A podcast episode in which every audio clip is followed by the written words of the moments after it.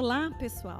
Este é o Voa Menina, podcast que conversamos de maneira leve e direta sobre a psique feminina a partir da cura da menina interior e o feminino selvagem. Prontas para voar? Olá, meus amores. Aqui é Priscila Camilo. Sou psicóloga e facilitadora da cura da menina interior e o resgate da mulher selvagem. Meu rolê aqui com você aí é falarmos sobre a cura da psique do feminino para impactar sua vida e os seus negócios.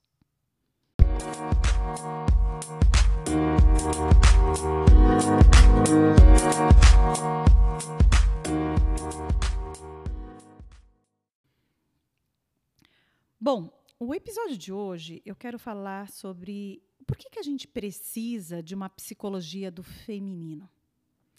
Você já percebeu aqui que o rolê é de mulher, certo? Não que você, homem, não seja bem-vindo para essa conversa, mas por que se torna urgente hoje nós termos um olhar da psicologia sobre o feminino? Bom, eu vou falar um pouquinho da minha trajetória é, antes de ser psicóloga e como psicóloga, tá? É, os assuntos do feminino sempre exerceram um certo fascínio sobre mim, é, não só por ser mulher, é, por estarmos num mundo onde nós temos questões sociais, questões políticas, questões relacionadas à educação, que sempre me, me pegaram pelo tema do, do como a gente pode estar no mundo onde nós temos é, direitos, temos deveres e, como mulheres, podemos transitar no meio desse mundo, colocando a nossa autenticidade, colocando a nossa essência.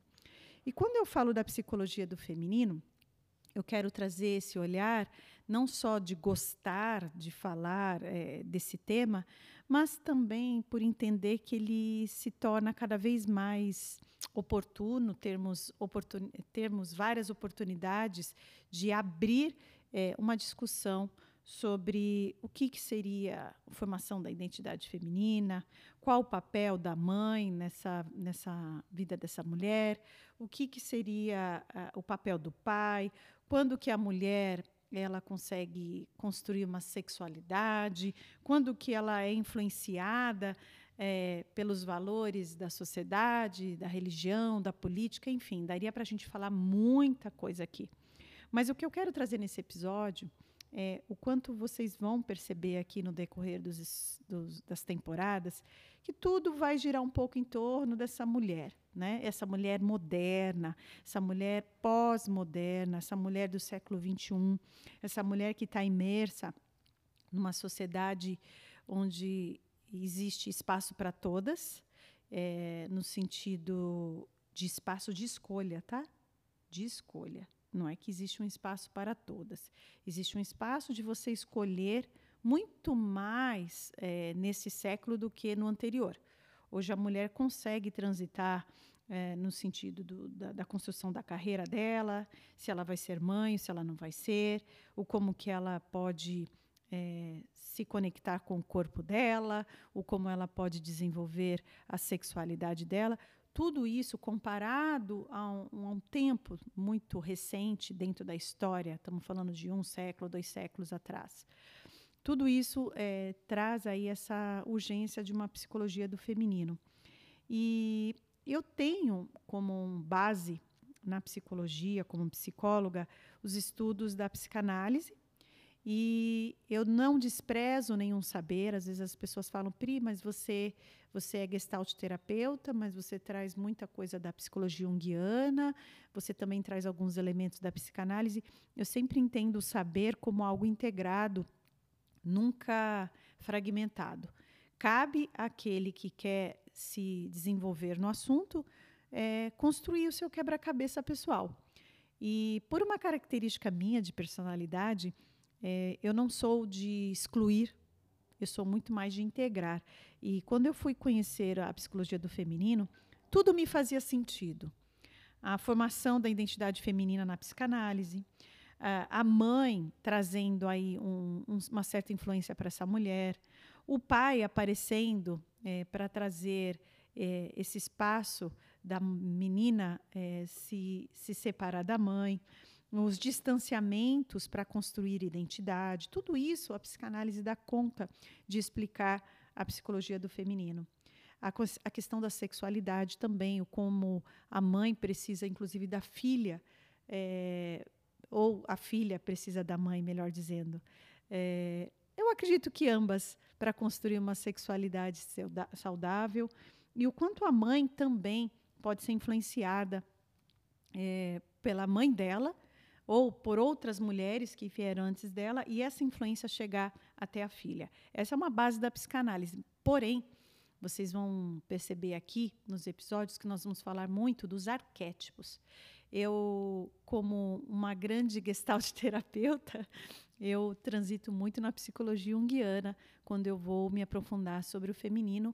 É, e eu acredito que nós não escolhemos uma abordagem, eu acredito que a abordagem é que nos escolhe. E aí as pessoas podem perguntar para mim: Poxa, mas você é uma gestalt terapeuta, fala tanto de arquétipos vindo da psicologia analítica junguiana? Nenhum mal nisso. Eu penso sempre que há um saber a ser integrado e eu gosto muito de pensar o feminino a partir dos arquétipos. Vocês sabem que eu já falei aqui no episódio sobre a mulher selvagem. E nós vamos falar bastante de arquétipos.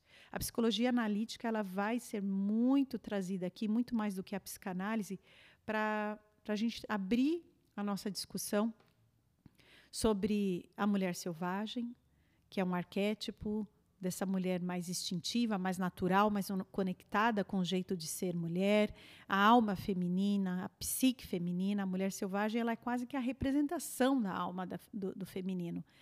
Ao mesmo tempo, nós podemos, de vez em quando, trazer alguns assuntos das deusas, os arquétipos das deusas gregas, o quanto nós podemos é, transitar nesses arquétipos em determinadas épocas da nossa vida. Então, vocês vão ver que sempre virá alguns assuntos é, que eu vou fazer referência ao feminino através dos arquétipos.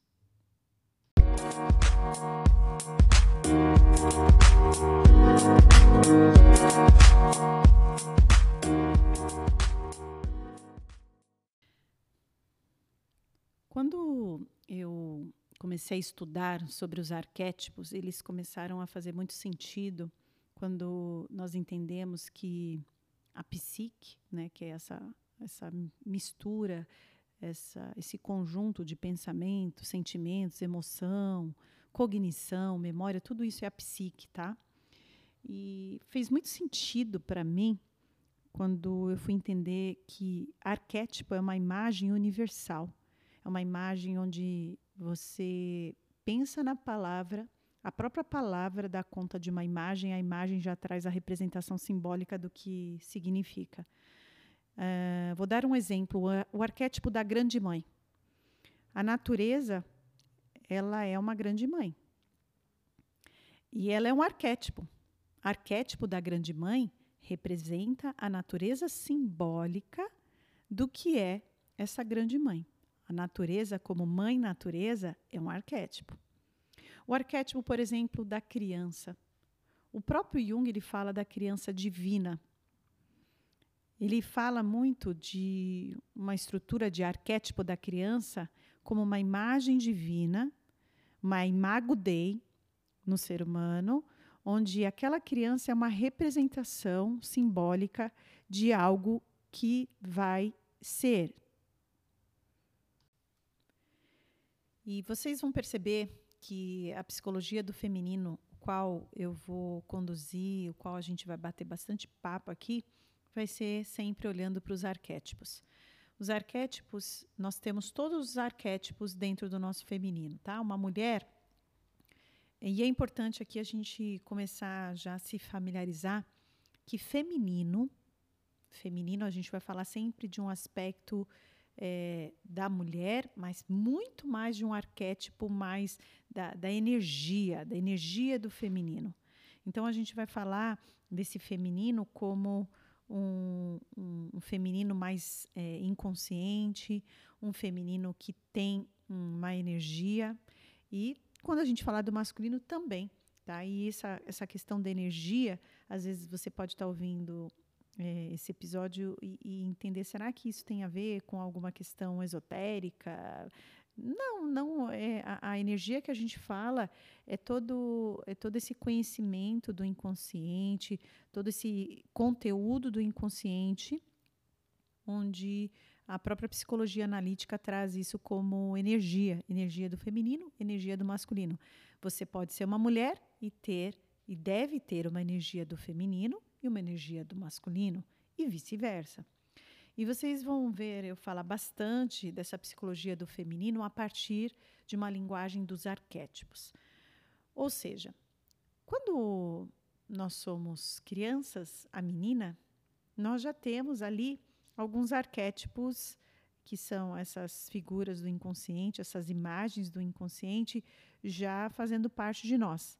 O próprio livro da Clarissa Píncola, o livro Mulheres que Correm com os Lobos, que eu uso bastante nos meus trabalhos, na maneira como eu construo esse feminino, ela fala que a menina, desde pequena, desde os primeiros momentos, ela já tem a sombra. A sombra desse jeito de ser mulher, a sombra dessa maneira espontânea, criativa, desse espaço visceral de conexão com ela mesma. E Vai ter momentos na vida da mulher onde nós temos um funcionamento arquetípico diferente. A mulher selvagem é um arquétipo que está em todas as mulheres, assim como todos os outros arquétipos, inclusive das deusas. Tá? Mas tem épocas na vida da mulher onde você pode ter um arquétipo mais dominante, quando a gente traz a estrutura mais para frente das deusas, por exemplo, as deusas gregas, e alguns arquétipos menos dominantes. Em todas nós temos vários arquétipos. Porém, eu gosto de usar bastante o arquétipo, o arquétipo, da mulher selvagem, porque ele vai ser um arquétipo, vamos dizer, mais simples de você entender aonde que você está desconectada dela.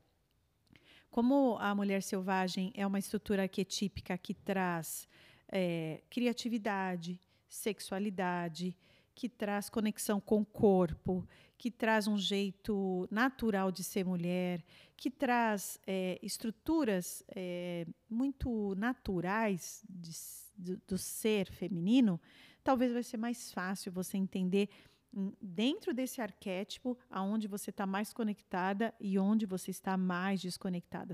Mas lá para frente eu vou trazer alguns aspectos arquetípicos, por exemplo, de deusas gregas, que é é uma, uma, uma, estrutura do inconsciente onde nós podemos transitar em determinadas épocas da nossa vida, tá bom?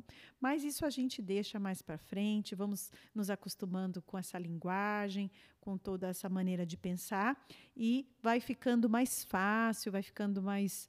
É, vamos dizer, palatável todo esse assunto, porque a ideia aqui é a gente trazer de forma descomplicada, mas é, de forma que você também entenda aí esse campo simbólico, esse campo inconsciente, essas palavras, você já se familiarize, porque são palavras que vão aparecer de vez em quando por aqui, tá bom?